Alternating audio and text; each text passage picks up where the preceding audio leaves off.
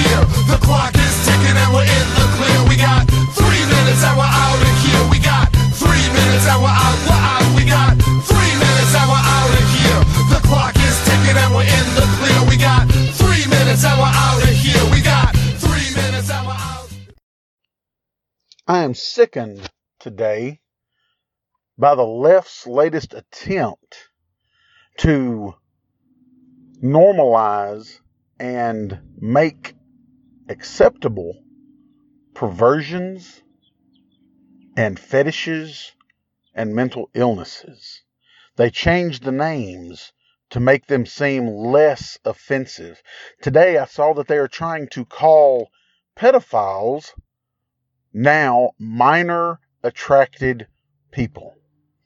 And they're trying to say that it is a normal attraction. It is not a mental illness. It is not a sickness. Look, there's nothing that will ever normalize an adult being attracted to a child that is sick. That is someone who needs to not draw oxygen in my world. And if you think that they need to draw oxygen in your world, then you have a problem. You have a mental illness. I don't care if you're L, G, B, T, or Q. Love who you want. But that person had better be a willing participant and of an age to where they are capable of making said decision. Now, I don't know when all of this lunacy started coming about, but it's the left that is trying to make your eight year old available to an adult.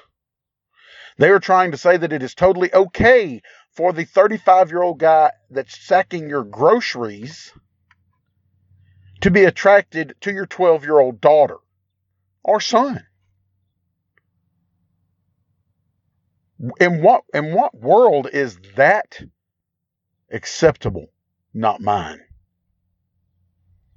This is a sickness it is a perversion, it is a fetish, and it is something that no one needs to approve of.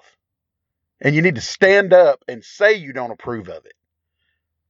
Don't be scared of the alphabet army coming after you. Don't be scared of, oh, we're all inclusive, the LGs, Bs, Ts, Qs, and everybody else.